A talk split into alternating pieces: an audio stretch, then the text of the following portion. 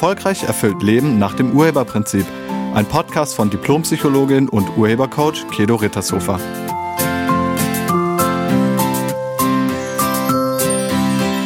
Hallo, herzlich willkommen und schön, dass du da bist.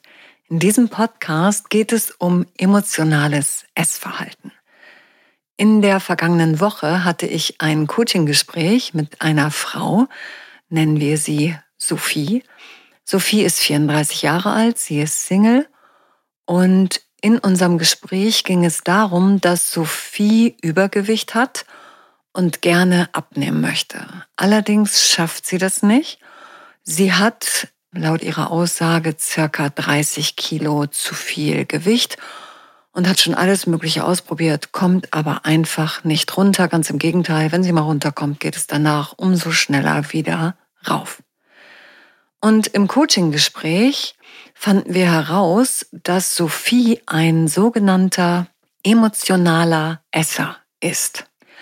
Ein emotionaler Esser ist jemand, der auf emotionale Reize mit dem Konsum von Nahrung reagiert und der nicht so sehr darauf achtet, aus tatsächlichem körperlichem Bedarf heraus etwas zu essen. Und vielleicht kennst du das ja auch. Irgendwas läuft gerade richtig doof in deinem Alltag und du isst erstmal einen Keks zur Beruhigung. Oder irgendwas läuft gerade richtig gut in deinem Alltag und du isst erstmal einen Keks zur Belohnung. Bei emotionalem Essen geht es meistens um Stressbewältigung. Essen ist dann das Mittel zur Linderung oder Bewältigung der negativen Emotionen. Und manchmal wird Essen auch zur Verstärkung positiver Gefühle eingesetzt. Das nennt man dann Belohnungsessen. Gegessen wird meistens Komfortnahrung oder Belohnungsnahrung. Komfortnahrung umfasst Lebensmittel, die ein Gefühl von Wohlbefinden, Trost oder Zufriedenheit vermitteln. Diese Art von Nahrung ist eng mit emotionalen Bedürfnissen, Erinnerungen und persönlichen Erfahrungen verbunden. Die Eigenschaften und Beispiele für Komfortnahrung variieren je nach individuellen und persönlichen Vorlieben und auch nach kulturellen Erfahrungen. Zu unseren Komfortnahrungsmitteln haben wir eine emotionale Verbindung. Manchmal sind sie herzhaft und immer sind sie reich an Kalorien und reich an Geschmack. Sie enthalten hohe Mengen an Zucker, hohe Mengen an Fett oder hohe Mengen an Kohlenhydraten. Sie wirken auf uns sinnlich befriedigend durch ihren Geschmack, durch ihren Geruch und oder durch ihre Textur und bieten uns Trost, insbesondere in Zeiten von Stress, Traurigkeit oder wenn wir Angst haben. Das können klassische Gerichte wie Nudeln ertränkt in Käsesahnesoße sein oder auch Kuchen, Kekse, Schokolade, Eiscreme, Pommes, Chicken Nuggets, Donuts, Chips oder auch Popcorn.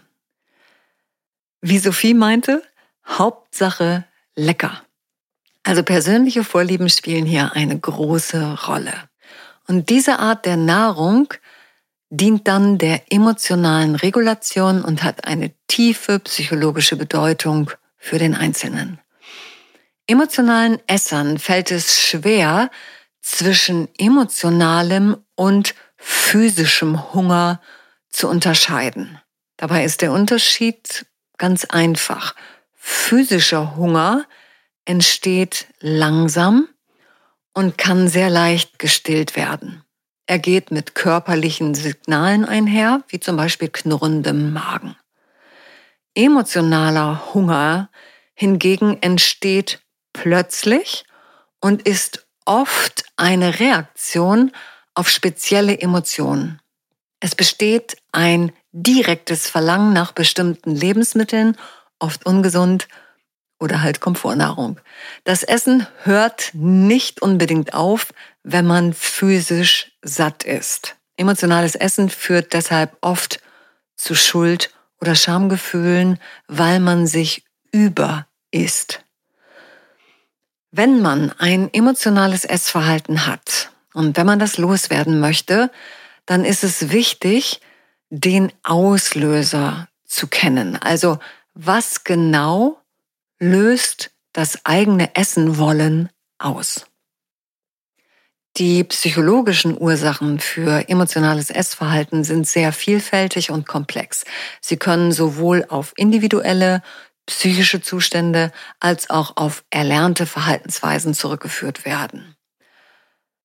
Auslöser für emotionales Essverhalten könnten zum Beispiel Stress sein oder Angst und Depressionen, oft auch Langeweile oder Einsamkeit, ungelöste Probleme, niedriges Selbstwertgefühl und Selbstkritik, unzureichende Bewältigungsstrategien, also das Fehlen effektiver Bewältigungsstrategien, Gewohnheiten und Konditionierungen, Essen als Belohnung oder Trostmittel schon in der Kindheit und natürlich auch sozialer Druck oder auch soziale Erwartungen. Jeder dieser Faktoren kann schon alleine zu einem emotionalen Stressverhalten beitragen, aber auch in Kombination. Also es kann auch sein, dass es in Kombination vorkommt und nicht nur alleine. Die Identifizierung der zugrunde liegenden psychologischen Ursachen ist ein wichtiger Schritt, um effektive Bewältigungsstrategien zu entwickeln und ein gesünderes Essverhalten zu fördern. Sophie erzählte mir, dass in ihrer Kindheit Essen oft als Trost und Belohnungsmittel eingesetzt wurde. Sie hatte sich wehgetan, dann bekam sie erstmal was zu essen, um sich zu beruhigen.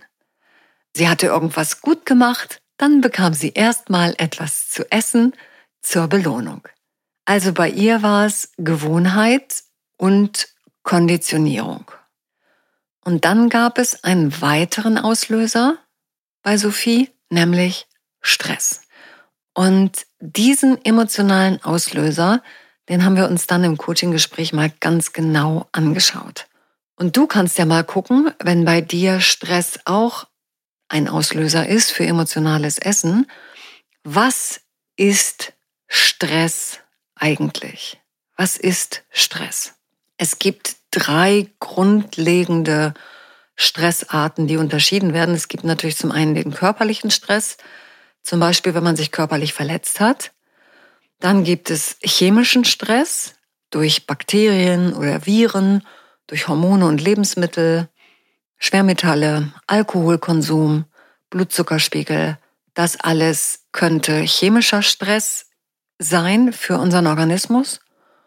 Und dann gibt es den emotionalen Stress, weil man irgendeine Tragödie erlebt hat, Verlust, Druck empfindet, bei der Arbeit ist irgendwas oder die Finanzen reichen nicht. Und bei Sophie ist es emotionaler Stress und das ist letztlich nichts anderes als Angst. Zum Beispiel die Angst davor, abgelehnt zu werden oder irgendwas nicht zu schaffen und deshalb dann abgelehnt zu werden. Und bei ihr geht es auch morgens schon direkt los mit dem Stress. Sie erzählte mir, dass sie eigentlich ihr ganzes Leben als Stress wahrnimmt. Es ist zeitlich immer irgendwie eng. Sie hat Angst davor, zu spät zu kommen und bei der Arbeit geht's dann weiter, jeder will irgendwas und der Stapel auf ihrem eigenen Schreibtisch wird immer höher. Und das ist für sie stressauslösend und abends zu Hause fühlt sie sich dann ausgelaugt und einsam und auch das löst in ihr emotionalen Stress aus. Sophie ist also voller Stress und voller Angst. Und da mussten wir in dem Coaching-Gespräch rangehen und das haben wir dann auch gemacht. Wenn du dazu neigst, emotional zu essen, dann finde deinen Auslöser. Nur wenn du den hast, kannst du dich ranmachen, ihn aufzulösen. Emotionales Essverhalten hat Konsequenzen, die für dich nachteilig sind oder ungünstig sind. Es führt zum Beispiel zu gesundheitlichen Problemen. Also emotionales Essverhalten führt sehr häufig zu Übergewicht, zu Typ-2-Diabetes oder auch zu Herz-Kreislauf-Erkrankungen. Und außerdem können dadurch Essstörungen wie BED, also Essanfallstörung oder Bulimie entstehen. Außerdem kommt es zu emotionalen Problemen. Kurzfristige Erleichterung hast du vielleicht durchs Essen, aber dann kriegst du sofort Schuldgefühle, machst dir Selbstvorwürfe und gehst ein vor Scham.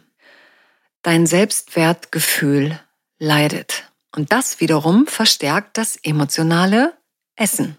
Und so entsteht dann ein Kreislauf, der kaum noch zu stoppen ist. Dieses ungesunde Essverhalten beeinträchtigt deine Lebensqualität. Es kann zur sozialen Isolation führen, weil man sich für sein Aussehen schämt. Man vernachlässigt andere Aktivitäten, die emotionale Entspannung bieten könnten. Man zeigt ein klassisches Suchtverhalten, denn man kann seine Emotionen nur noch mit Essen regulieren. Außerdem schadet das emotionale Essverhalten deiner psychischen Gesundheit. Oft werden psychische Probleme, die bereits bestehen, noch verschlimmert, wie zum Beispiel Angstzustände oder Depressionen oder noch mehr Stress, den man wahrnimmt. Und es entstehen Hoffnungslosigkeit oder der Eindruck von Unzulänglichkeiten. Die Auswirkungen von emotionalem Essverhalten sind weitreichend und betreffen sowohl die körperliche als auch die psychische Gesundheit. Und das Ziel ist es, wieder ein gesundes Verhältnis zum Essen zu entwickeln und alternative Strategien zur Bewältigung von Emotionen zu finden. Anfangen kannst du damit, den emotionalen Auslöser zu identifizieren, also mit Selbstreflexion. Bewusstheit ist immer der Anfang zur Veränderung. Danach braucht es dann die innere Heilung und dann gilt es, andere Gewohnheiten zu etablieren. Zusätzlich braucht es ein gesundes Stressmanagement. Und so entsteht dann nach und nach ein positives Selbstbild. Du kannst dein Essverhalten verändern. Das ist möglich. Zunächst mal musst du wissen, was für ein Essenstyp du bist. Und dazu gibt es zum Beispiel auf meiner Internetseite einen kostenlosen Essenstypentest. Den kannst du machen. Dazu lade ich dich ein. Dann bekommst du ein E-Book, in dem die einzelnen Essenstypen genau beschrieben werden.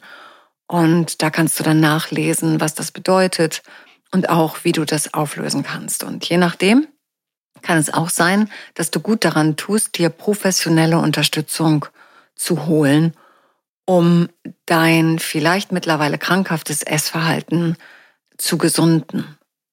Auf meiner Internetseite findest du übrigens auch einen Minikurs, in dem ich dir aufzeige, was es braucht, um ein gesundes Essverhalten in seinem Leben zu etablieren, beziehungsweise wie man Schluss mit ungesundem Essverhalten machen kann.